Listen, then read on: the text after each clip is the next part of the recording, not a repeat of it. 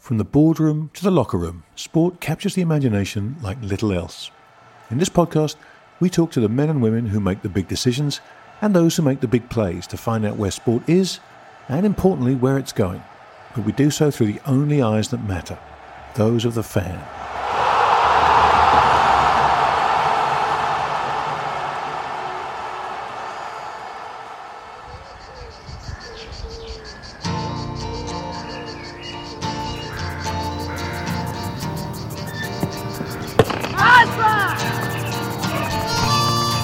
Everybody, to another edition of The Groundsman. Joining me on the rakes this morning, as always, the great and good Roger Mitchell and the greater and better Giles Morgan. Gentlemen, morning. Good morning. Good morning. How are you, fellas? I- I'm g- well. Actually, I'm not so not so great. We've gone back down into uh, the red category. Uh, so uh, just as spring is is blooming here in Italy, in the north of Italy, uh, on the lake, uh, we are stuck in the house as as if it was a year ago, and you know we've got this whole issue about AstraZeneca not being accepted here, and um, don't want to go into all of that, but it's all a little bit depressing uh, as we speak, Grant. Oh, what a pain. How about you, Giles? Are you coming out of lockdown yet in London? Um, well, I think things. Uh, at least we have a timetable. No, I'm I'm in a particularly I'm in fine good form, as you can see. As I lean on my rake, I have a new Tupperware box, and uh, it's got room for extra cheese and pickle sandwiches, and a packet of crisp and a penguin biscuit. So I think my lunch is going to look significantly better than yours. It's the little victories in life that are so It important. so is. Yeah. It's always the little victories.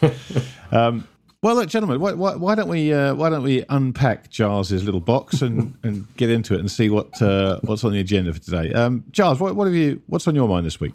Well, I'm, there's sort of two or three things that have been bubbling along for a while, um, which we've got to dive into. There's been the whole British cycling and the doping of, of Richard Freeman, which I think is a, a huge story um, because of where cycling has been tainted in the past, and then great, great uh, pains and efforts to try and clean up the sport, and this will be a real setback. CVC announcing their enormous investment within Six Nations rugby is is colossal, particularly as I find the British media, the British rugby media, still absolutely sort of anchored down by their perplexion of how is the sport going to make money in this fiendish uh, thing called OTT and television, which they seem to have a sort of very pure view of what um, free to air means. And I wonder what century sometimes many of them are living in. And then there's just lots and lots of other good stuff. It feels like Formula One is um, coming coming back in a in a major way, um, which should be very edifying for those sports who have taken private equity money. Um, and then finally, just sort of talking about the future, I'm just really interested. It feels it's March, obviously, and in the Northern Hemisphere, that means the spring. And despite COVID, it feels that there are new shoots um, emerging everywhere and a positivity, which I hope will continue. Marvelous. Well, listen, I, think the first one of those to get into because it's something that we've talked about at great length and something that Roger really um, has been banging on about as he does for a long time, and that's the and that's the the CVC in rugby. Um, you know, uh, Rog, this is something that you put on our radar a long time ago, and we've kind of watched this, and it's kind of this has all happened in conjunction with the show as as the shows move forward. This is the stories move forward. What, what did you make of the of the CVC news? Well, it's it's just uh, the one of the latest of their uh, strategic investments. They're placing their tanks on the lawn of a sport uh, to control it, to surround it, and, and ultimately to get it into better shape. Um, I actually had the great pleasure this week of hearing from some CVC people saying they follow the show and they, they like the tone of how we place private equity within the, the, the change management of, of the sports industry. You know, what's the problem and then what's the solution the problem for rugby these days is uh, they're, they're simple huh? this isn't um, wonderful insight broadcasters, all different broadcasters taking a wee bit of the story, uh, no joined up storytelling. Um, if you remember uh, our our session in the Reform Club, Steve Martin used that phrase exactly. Uh, so you know, kudos to him. Uh, I, I, see this as an opportunity uh, more than G- Giles is right. There's some people that are kind of like tut tutting and, and referring to what happened in cricket when it went behind a paywall and it lost a generation and never recovered. I, I I'd like to think that this is more bringing rugby into a future that that means that there is one story. I think all of this is going to end up in a, a thematic channel, a rugby channel that, that has all the various properties. Once you start doing that, you're in the direct to consumer game, which takes us into the whole world of um, Giles's first party data.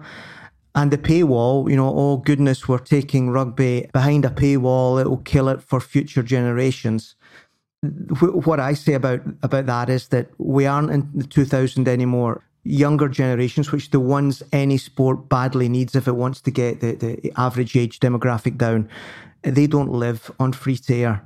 They, they live on the other platforms. And I believe and I hope and I'm sure that CVC inspired new management will come up with some kind of direct to consumer play with the appropriate um, funnel management around the platforms, around their own uh, owned and operated platforms. And I'm sure they will also do something for the free to air highlights package.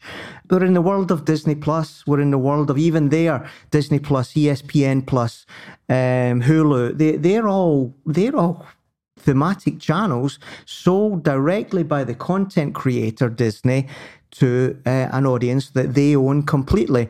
I believe rugby and the vision of CVC has been such that they're, they're going to be the first sport that goes down that road.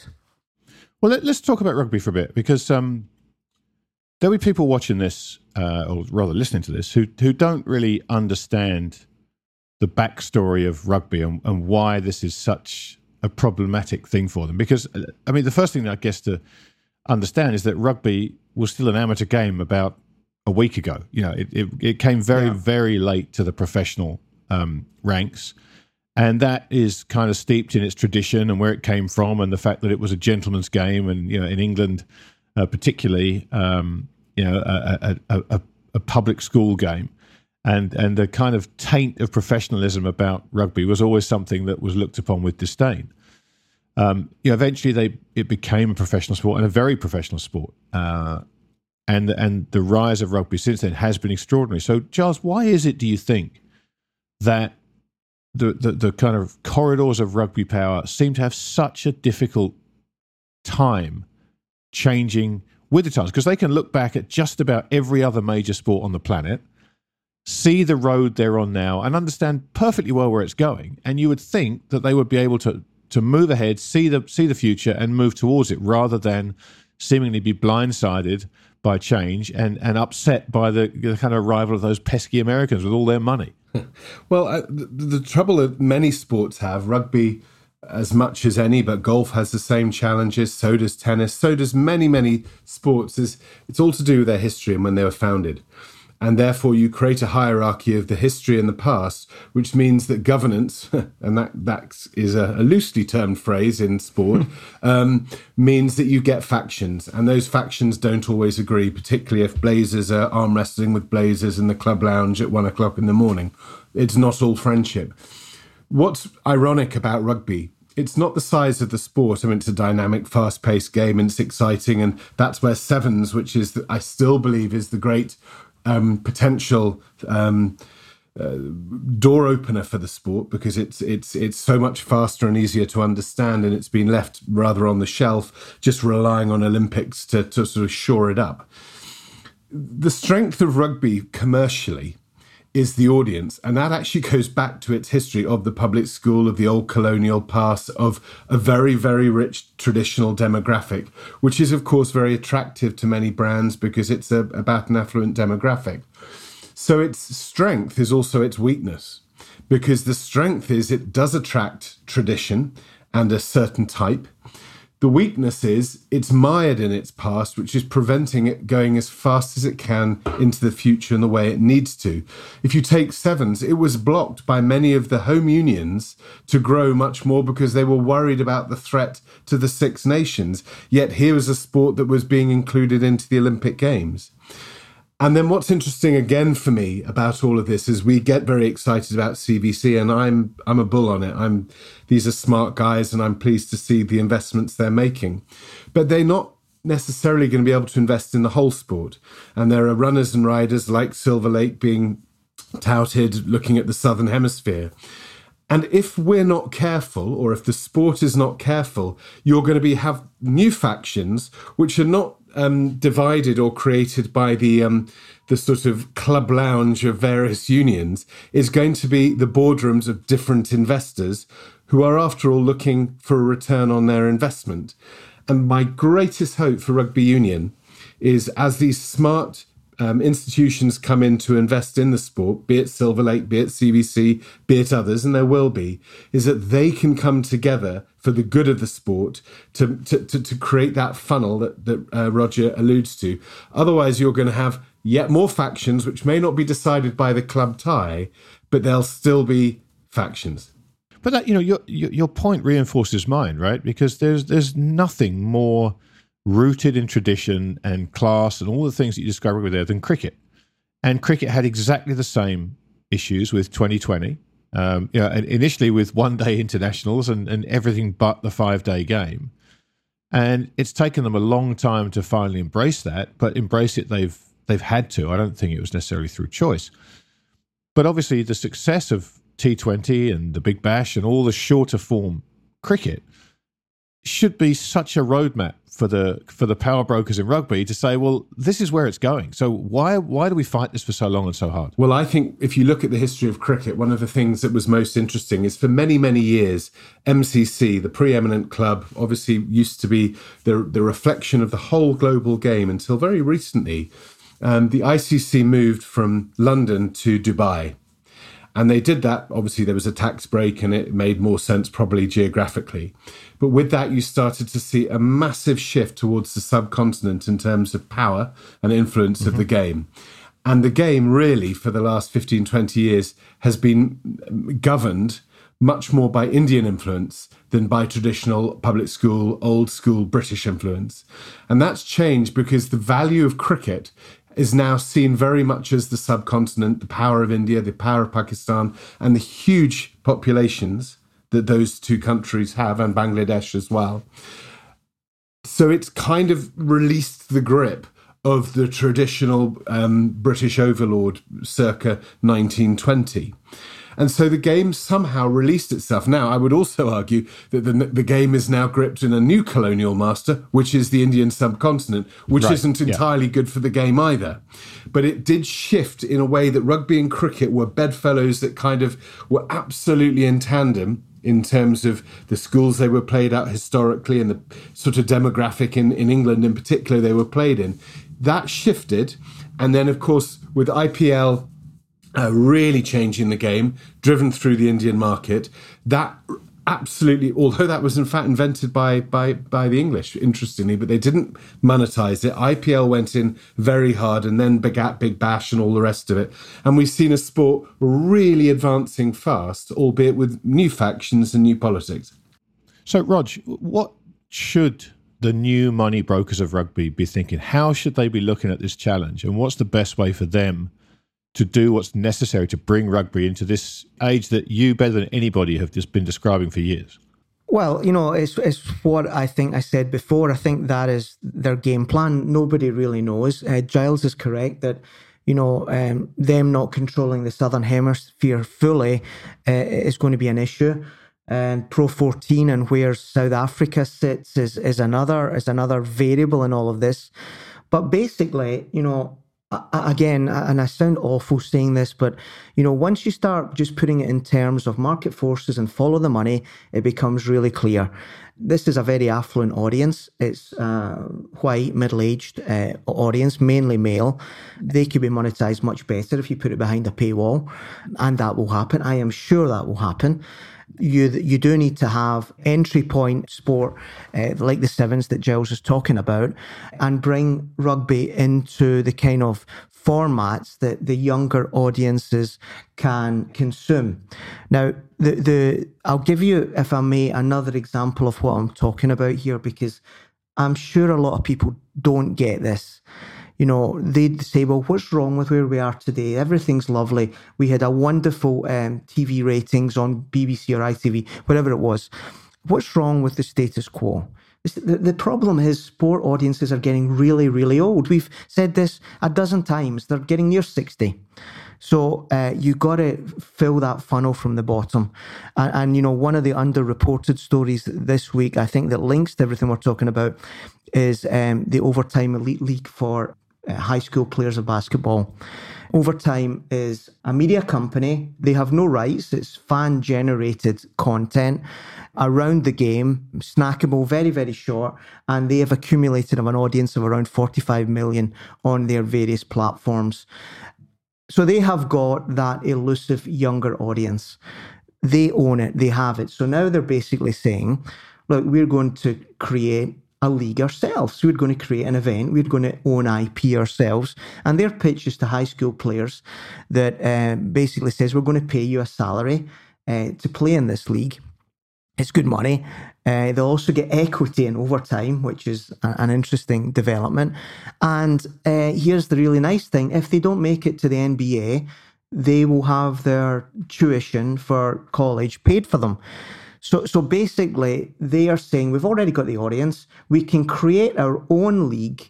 We fit it into the existing pathway, and we're going to create an, an enormously strong property, a little bit like the XFL that we mentioned the, the, the last time, you know. And and I just still don't believe that the sport industry understands what's happening at the bottom end that the younger ones do not live on free to air television. We need to go and market to them where they live.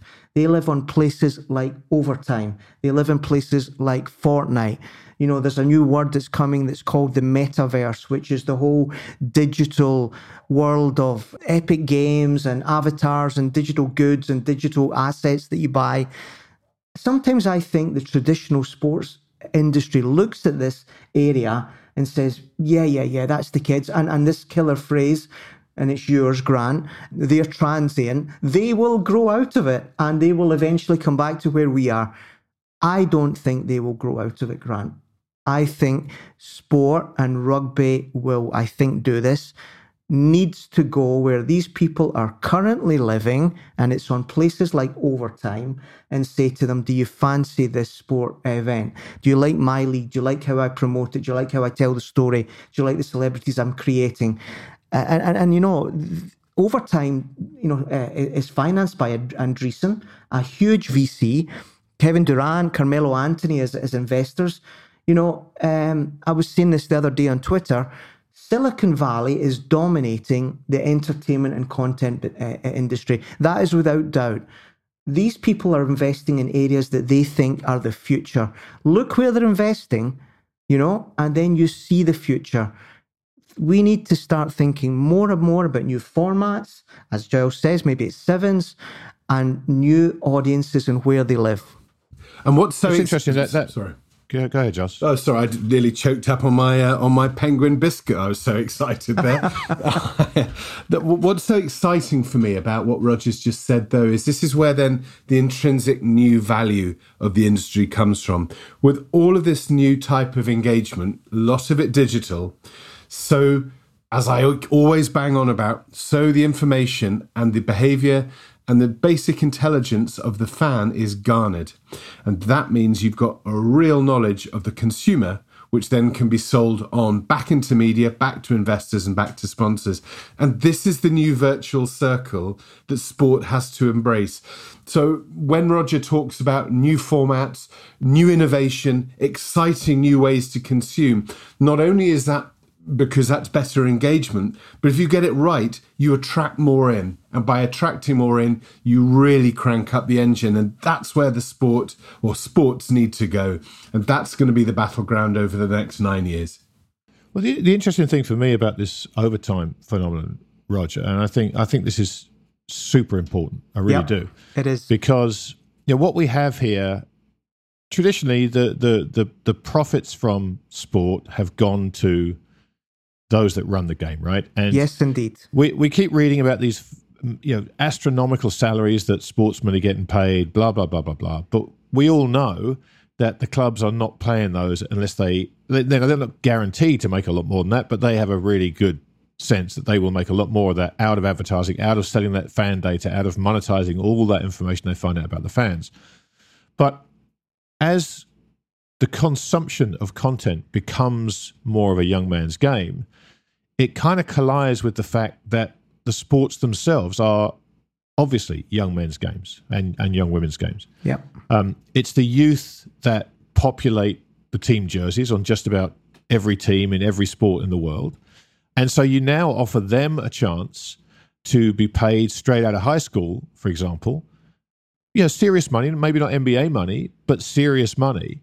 And, and I think that is perhaps the, the single biggest change, Roger, is that you don't have to make it to the NBA now, potentially, to have a big career and a potentially very lucrative career playing the sport that you loved. You know, it always used to be that all these kids that played high school football, played high school basketball, if they didn't make it to the show, that was it. You know, they were all going to go and do something with their lives that, that would have left them with that kind of Let- let me- what could have been feeling. Let, let, let me go a little bit more specific and hard hitting than that uh, on exactly that theme. The NCAA have made a shitload of money. It's exactly where I was Oh, going with this. Right. Okay. So what the theme is here is that the athletes are now realizing because tech allows you to reach your consumer, your fan directly. You don't need to go through the whole value system of distribution and broadcasters and teams and leagues and confederations and everything. You can touch your athlete immediately now. And everybody's saying, what is the guy in the middle adding? And the guy in the middle in this case is the NCAA. Uh, I'm not saying they're going to disappear because of the overtime elite league, but it's exactly what you're saying, Grant. Um, and it's the same. We touched on this on another uh, groundsman. We talked about the IOC and this trickle down from the very top to sports. Um, it's another thing caught my eye this, uh, this week. Um, British skiing uh, that is in uh, quotes a funding scandal because it asks its skiers to pay 34 grand a year um, and then obviously pays all the executives that are around British skiing quite chunky salaries um, for doing what? So uh, British, uh, British skiing gets its money from UK Sport, I think, that gets its money, in this case about 11 million pounds from uh, Olympic funding and the poor athlete is saying, and you're asking me to to compete. That that's going to end. That is going to end if if sports and governing bodies do not treat their athletes better. You will see more examples of the swimming league, of the lacrosse people, of the overtime elite league, and I just still look around and see the great and the good in their you know non-exec positions and all these governing bodies talking blah blah blah, and I get I guarantee you nine out of ten of them have got no idea who overtime is. Roger, what's very interesting about what you've just said there, and I saw that story, um, and once again, it comes down to the sort of willful neglect and um, governance issues that sport always seems to attract, but actually looking after the athletes and who, where the real value is. I think on our next show after this, on the big interview, we have Sam Renouf of uh, Professional Triathlon. Organization coming in. And there is a sport that has ensured that the top athletes are protected by creating an organization that is for them. And I can't wait to hear their business model because it's exactly that. If you don't look after your your athletes who are your stars, if they, they are your product, you run the risk, as we're seeing in other sports, of splintering. Golf has always flirted with this for years and years. It hasn't happened. Um, but this is where sports need to go. You have to protect those athletes and make sure that they are able to earn. And by the way, talking of young men and young women's sport, how good was it to see Lee Westwood twice in the almost in the winner's circle? I mean, one of our heroes from the show, but now there's a man. There's a man. The thing that struck me is that he looks happy. He looks to be comfortable with the person he's sharing his life with. Uh, he's looking well. Um, he's playing well. We should never forget that the importance for uh, certainly a single athlete sport like golf or tennis, the importance of, of having the proper people around you and the and, and ideally the proper partner beside you. Uh, I, I didn't know his story with his with his caddy. I don't know about the, the, the previous marriage he was in. Somebody told me it's to a, a golfer's um, uh, uh, sister. All I could say is he looked great. I saw, I, I could feel the energy coming off him.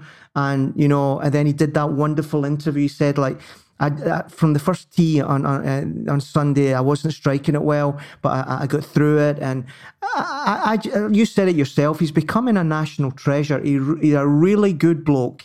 Yeah, he is a good bloke, and it was it was lovely to see. I have to say there were a couple of times where I, I thought I saw him kind of look at the camera and then plaster that smile on his face to mask the tension. It looked because it, was getting very very tense there towards the end, but he, he did. He looked like he was having a great time and very relaxed, and you know, which we know he can't have been because there is no way to be relaxed in that arena.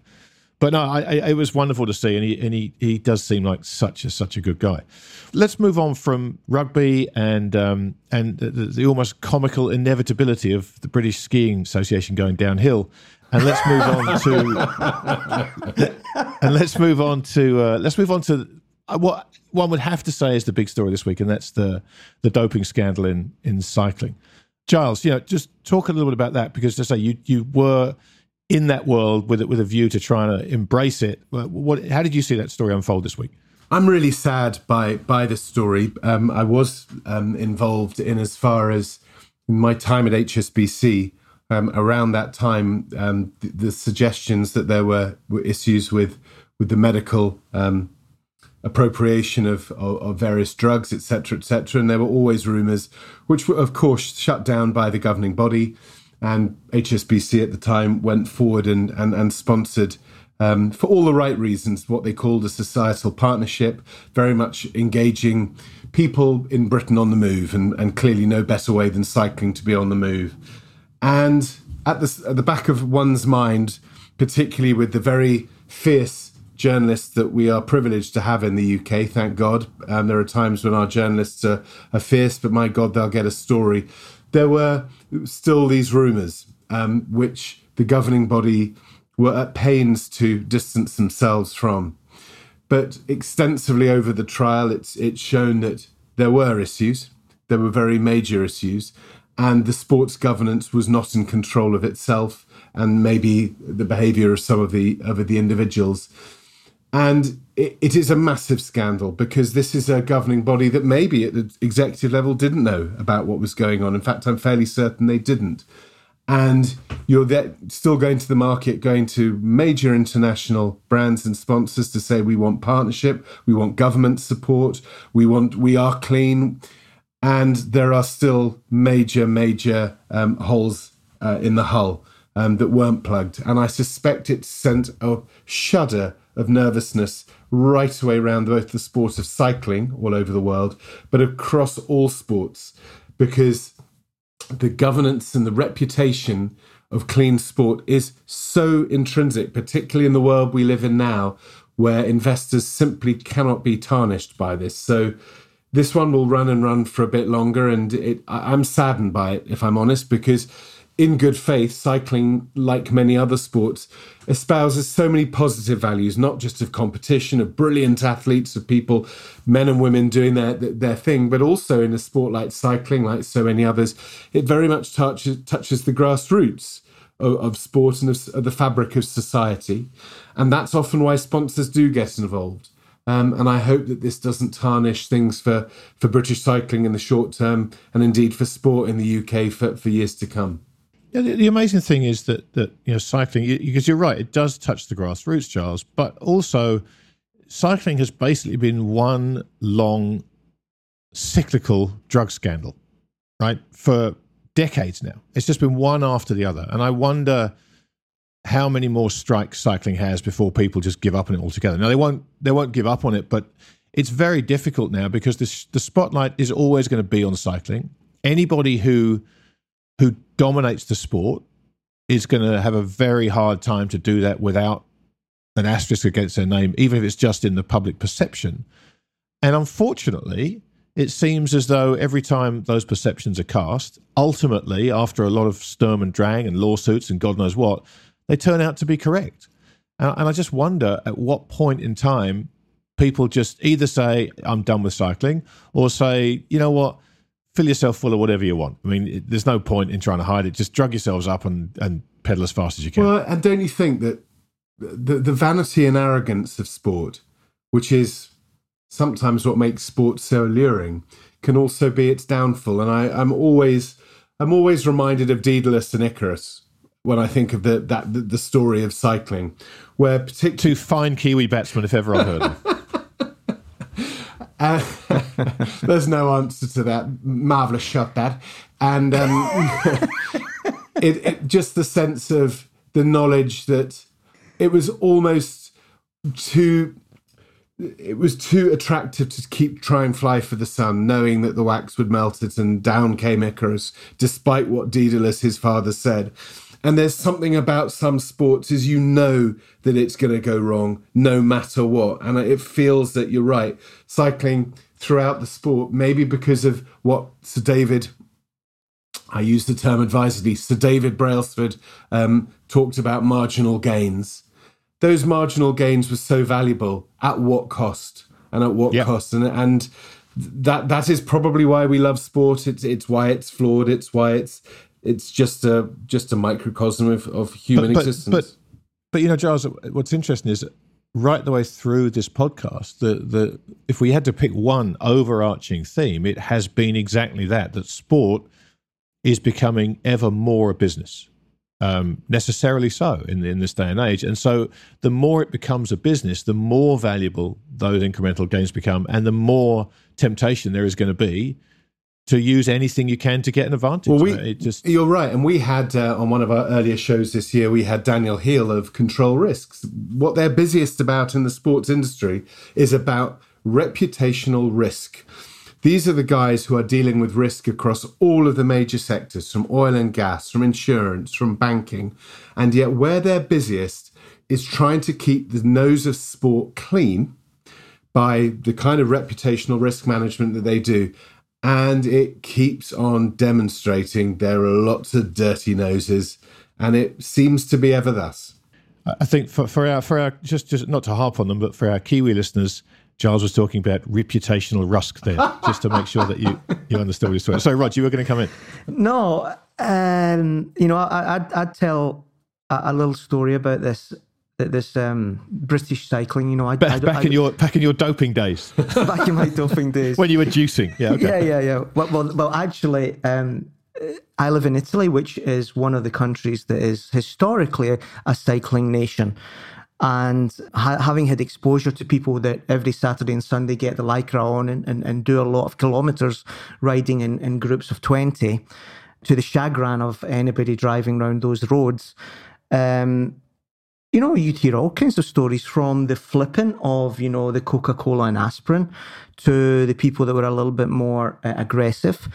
In such a way, like, as you say, Grant, it was taken as whatever you want to do, you know, that's the way it is in cycling. So, fast forward, fast forward to the Olympics in London 2012, where United Kingdom, not just in cycling, but everywhere, everywhere did exceptionally well, didn't they? Well, I'm sitting here in Italy and I, I, I, can tell you what I got. You guys have got really good at hiding it, haven't you? Mm-hmm. I said, How dare you? How dare you? What we have got is a program of finding the elite earlier on, taking them away to specialist camps, and working out that famous phrase, the marginal gains. We've got really good at that. How dare you say that we've just juiced up because it's our home Olympics? What do you think they're saying to me now?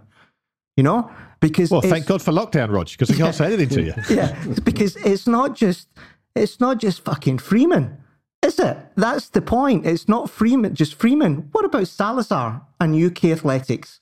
Yeah, yeah. And and how many medals did we win on that track uh, in London 2012 with athletes very very closely linked to Salazar? You know, and and then we we we tried to say to people on this podcast that this is much more common than people are comfortable discussing.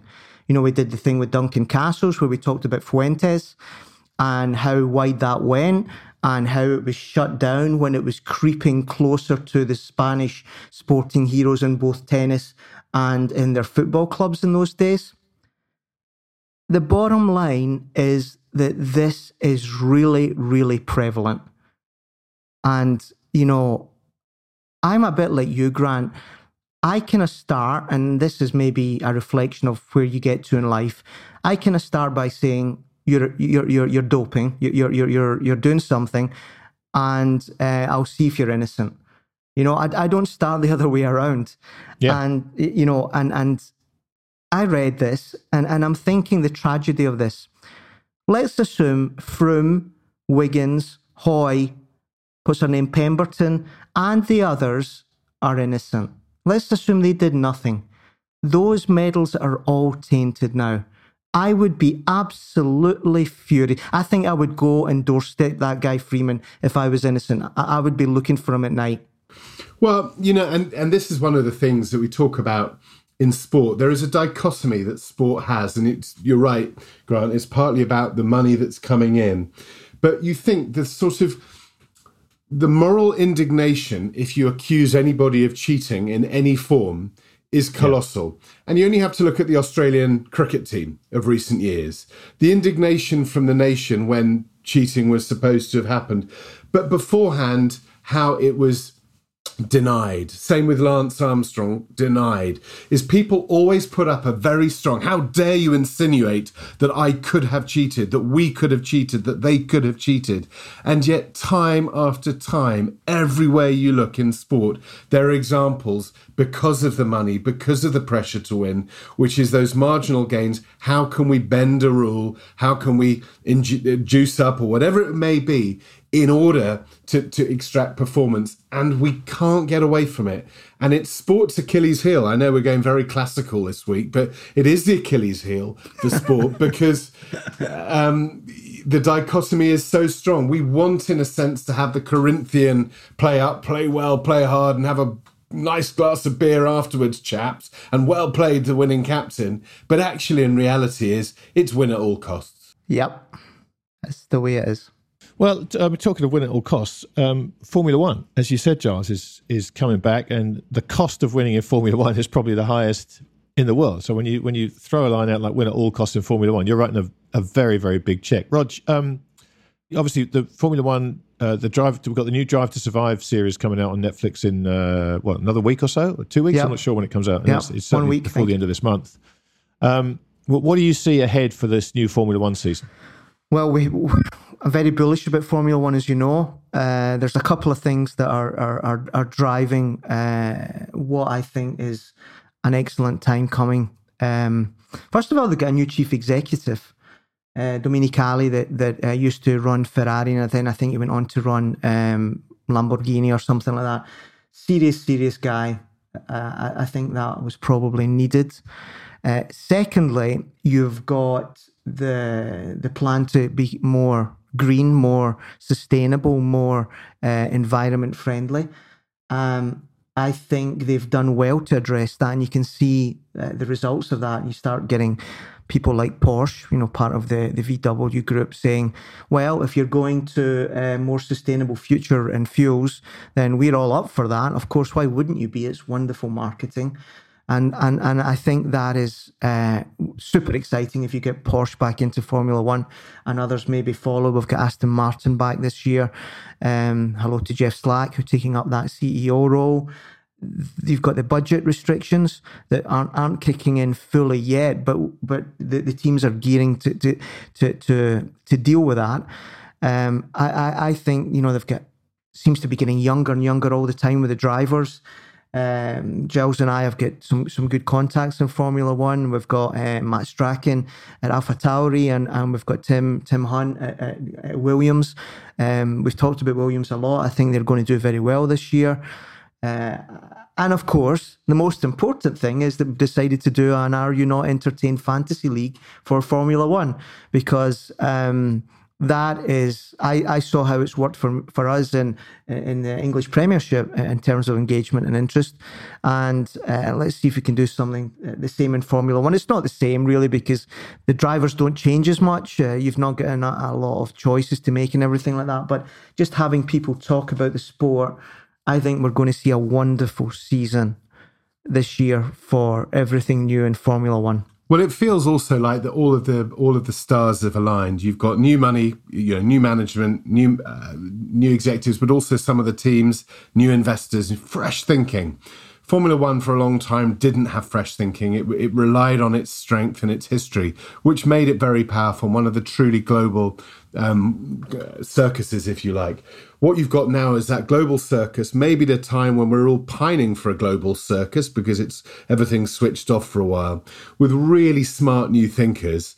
And it's for me, I mean, I've never really been a Formula One person, but seeing some of the innovations on track, as well as some of the fantastic um, behind the scenes um, Netflix documentaries and all of those kind of things that you referenced. For me, is this is a sport that's back in the ascendancy and really, yeah. really going for it. And I, of course, that becomes very addictive, and it becomes it it, it becomes something that that that cycle really starts to turn, and you're looking in. Yeah, it, this is a sport that's uh, coming back. This, I mean, this the the, the rise of or, or the resurrection, let's call it, of uh, Formula One really has been the perfect showcase for everything Roger's been talking about for the last two or three years. Which uh, it, I, I, say that through gritted teeth, having to give him this much praise, but he it, it, really has tied together so many of your threads, Rog, in terms of the importance of creative storytelling, the importance of narrative, the importance of you know engagement with the fans, whether it be in, in short clips or whether it be through you know a season of hour long documentaries, each part of which becomes snackable in its in its own way, right? You can just watch one episode or, or, you can work your way through the series. I mean, it to me, Formula One has become the model for any sport that wants to embrace, you know, this new world that Roger's been describing. Formula One, I think, has shown everybody the way to do it. Yeah, they've also got their their their media channel that um, I think has had its initial problems it has to uh, work through existing long term TV contracts that maybe hamper it a little bit. But I keep coming back to, to one of the things I saw three years ago in a conference. It was a conference that was run by InCrowd, um, Aidan Cooney's company. And one of the speakers was from Formula One, and they showed in a wonderful presentation how they segmented uh, the Formula One fans into passion and uh, purists, casual, uh, wives of the passion. Uh, uh, they had about seven or eight categories, and they showed how they marketed to each of them differently and how they distributed that message to each of them in different platforms. And it just blew me away, you know. So if it's right what you're saying that, you know, I, I, have been talking about these things. It's because a lot of it is, is, is down to Formula One, and I, I think they're going to have a very, very interesting year. One of the their big problem is the dominance of Mercedes and and and, and Lewis Hamilton. Well, this I mean, this was this was some, a point I was going to raise, Roger, is that you know when you when you look at the success of Formula One in the last couple of years, based around this this very very well executed media strategy, they've got arguably the hardest job of any sport, right? Because all the all the the glitz, the glamour, the sex appeal of the sport really comes from the locations and the machinery. You've got two, maybe three people that win every race, right? You've got eh, very little competition. You've got very little excitement uh, in, in the true sense of the old Formula One there, where it was, you know, seat of the pants and you might get a fireball of a crash every week. And it was, it was real life and death stuff. Now you have, I say, a handful of guys that, that split the wins up between them. Uh, you have all your star players shrouded in helmets and in cars. And when you think about what Formula One has done, if you think about that as a roadmap for other sports where you have a team uh, of people who are doing individual things on a pitch in full view, different teams win every week, you can have upsets every week. Yeah, the the road ahead should be, I think, for anyone embracing this Formula One model, incredibly bright in terms of embracing this this yeah. narrative driven world. Or, or, in other words, if they get competitive balance uh, between the 10 teams, what are they going to do? Because it's already yeah. pretty interesting. Yeah, I mean, you know, this is another reason why the, the, the, number of NBA and Major League Baseball players selling products is dwarfs that I think of NFL players, simply because when they're on the field, they're all, they all look the same with their helmets on. You can see the numbers on their backs, yeah, we said that, and you can see the plays yeah. of the superstars. But well, before we close, gents, one more thing that I think it would be remiss. I've got one more not, as well, Grant. I've got. Uh, well, can you do that? Because well, my, the thing I want to touch upon is is fitting for a, an epitaph. But go ahead. Yeah. Yeah, sorry, I, I kind of guess where you're going with that, but um, we don't rehearse these things, so so sorry. Uh, my my last story is a little bit about what we're all living these days, which is uh, politics and governments, uh, and trying to say that they're not as bad as we all think they are, and everything like that. And when you're when you get into that world, you, you, you the the phrase that comes quite soon after is sport washing. So what caught my eye this week was uh, Boris Johnson um, for do two things. Um, kind of like half half offering to host the whole of the Euros in the UK as opposed to the kind of like traveling circus that yeah. has been planned. And, and his hand is probably getting stronger because of our vaccine rollout and everything like that. That probably won't happen. I think that's more to do with the fact that a lot of people don't want to see Britain prosper these days, but that's that's a political podcast. Um, Most of, at least of all the Scots. But carry on. well, we are we are we are in Britain still, yeah, and and, and I'm I'm British before I'm Scottish. Um, the, the, other one is, John, uh, is Johnson. Boris Johnson uh, threw out there that he would throw some money at a 2030 World Cup bid for the UK and Ireland. Wasn't massively reported, but that's really good PR. You know, I think it was three million he put towards that as peanuts, obviously. But you know, together with the offer of the euros uh, and other things that are happening, I, I, think that is really good PR. And I'll link it uh, to something I saw really in the margins this week around this whole world of FIFA, which is uh, Franz Beckenbauer uh, obviously was uh, on trial for his role in securing, I think it was the 2006 Six, World, yeah, yeah. He, he he was in trouble there. He was, um, and he was saved by the statute of limitations of ten years. They didn't finish the trial in time, mainly because every time he was meant to appear, he claimed ill health. Um, and the thing I read was quite cutting, and it said that he had been whilst in ill health, doing a whole lot of various things that they listed. The, the, the amazing thing is that um, the statute of limitations, guess when it was introduced by FIFA as a rule? Guess what uh, year? Uh, l- l- let me guess. It would be uh, the day after they raided uh, Sepp Blatter's office. No, it's actually later than that. 2018. oh, okay. 2018. So, oh, okay. like, you know, uh, listen, I'm going to get convicted here. Um, we need a statute of limitations. You, no way, no, no way you could kind of get that passed kind of quickish. Yeah, no problem, Franz. Let's do that. He walks scot free. 2006 case closed. Interesting. I hadn't seen that edge of it. That that, that is very interesting, Rog. Well, look, as I said, there's, there's one, one more thing I'd love to talk to you gents about before we close, and that is the the the, the sad passing this week of marvelous Marvin Hagler. Oh um, yes. Oh yes. And you know, w- when I saw that, he, he's 66 years old, which is which is no age to go. Um, at least all because three of us are pushing that. We will be yeah. there fairly shortly. But you know, it, it, was so good to see all the YouTube links going around on on Twitter and stuff of that era of middleweight boxing. Sugar Ray Leonard, Hearns, Hagler, Duran, and even Minter and Sibson in the UK what an unbelievable decade of boxing that was, and that that Hagler Hearns fight. And anybody listening to this who hasn't seen this yet, go on YouTube. I, I, think it's been pretty much unanimously voted the single greatest fight, certainly of the last century. And the, I think the opening round is supposed to be the greatest round ever fought. It was just an absolute war, and, and it was it was it was sad, but just wonderful to relive those times because that was when I really was into boxing. That the the, the 80s middleweights were just everybody was just unbelievable to watch.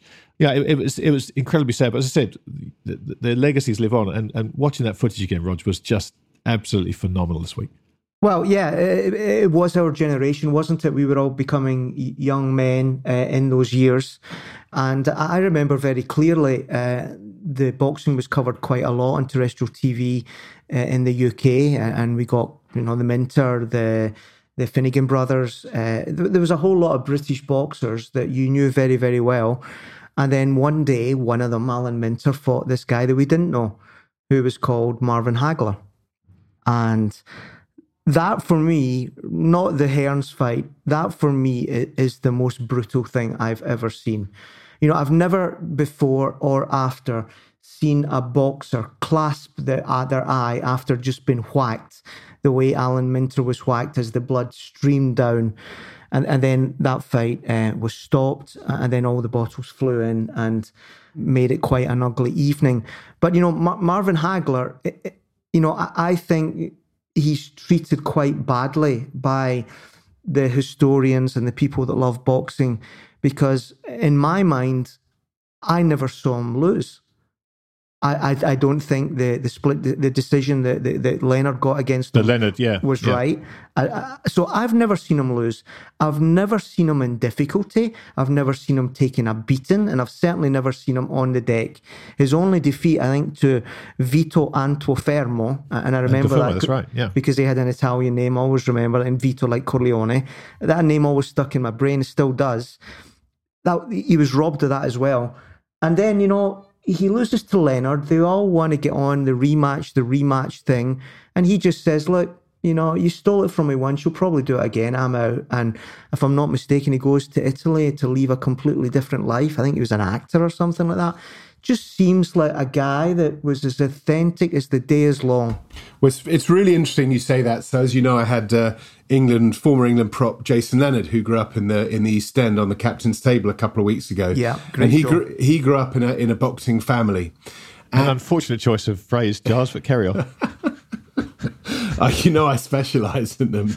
And uh, when I was asking him, for those who haven't heard the show, he he talks about Hagler and that this at that heyday for the boxing purist, those days were as good as boxing could ever be. And I, I understand that a lot of the Rocky films they were using those as the kind of guidance of the yeah. kind of entertainment that are, that are, uh, obviously that was heavyweight, but it wasn't really. It was based on that on that division. Amazing, and and I it's amazing as we start to lose sports people and we look back. There's some footage, isn't there, that we look back in that just um, transcends time. You talk about it does. Hagler Hearns. You talk about Franz Klammer going down um, the Hahnenkamm kind of on one ski and one leg, but hanging in there. Of Gareth Edwards' tries, of both them smacking sixes. There are some things that even with grainy footage, even with with advancement in all sorts of things, it's still visceral and perfect. And and and Hagler would be right up the top of that list.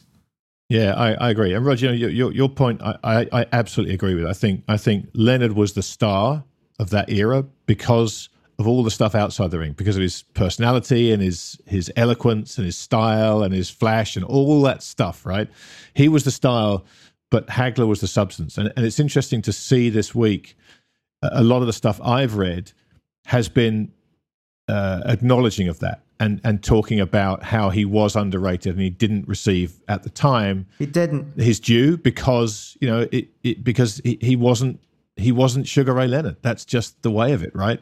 But he was a he was an unbelievable boxer and and and one of the key figures in in, in what for me was the golden age of boxing. No doubt well at all. said. Well said. Well, gents, uh, look, I guess our, our lunch hour is almost up. Giles, as always, hogged the whole penguin himself. Didn't bother sharing that around. I noticed, even despite his new fancy lunchbox. Well, I've got some. Mon- I've got some monster munch if you both want it. Well, uh, uh, are, they, are, they, are they pickled onion, pickled onion or roast beef? Pickled onion. No, you can keep those then. I guess all that's left is is to thank everybody for listening. Uh, to thank you out there, please, if you wouldn't mind, take a moment to rate and review us on iTunes. It really does help. If you'd leave us a, a a little, I mean, the number of stars is entirely up to you, but I, you know, I, I think five is better than one. That's all I'll say. Uh, leave us a review. It takes a couple of minutes and really helps. You can follow us on Twitter. Uh, if you're not doing so already, you'll find us at Entertained R. That's the word A R E. You'll find me at TTMYGH. You'll find me, Giles Morgan, at Giles Morgan71. And you'll find myself at RPM Como, as in the lake. as in the lake. Gentlemen, I guess I best we uh, I best we get it back to work. Uh, as always, it's been uh, a, a, joy and a pleasure. Uh, I will uh, see you out here in the middle next time. Perfect.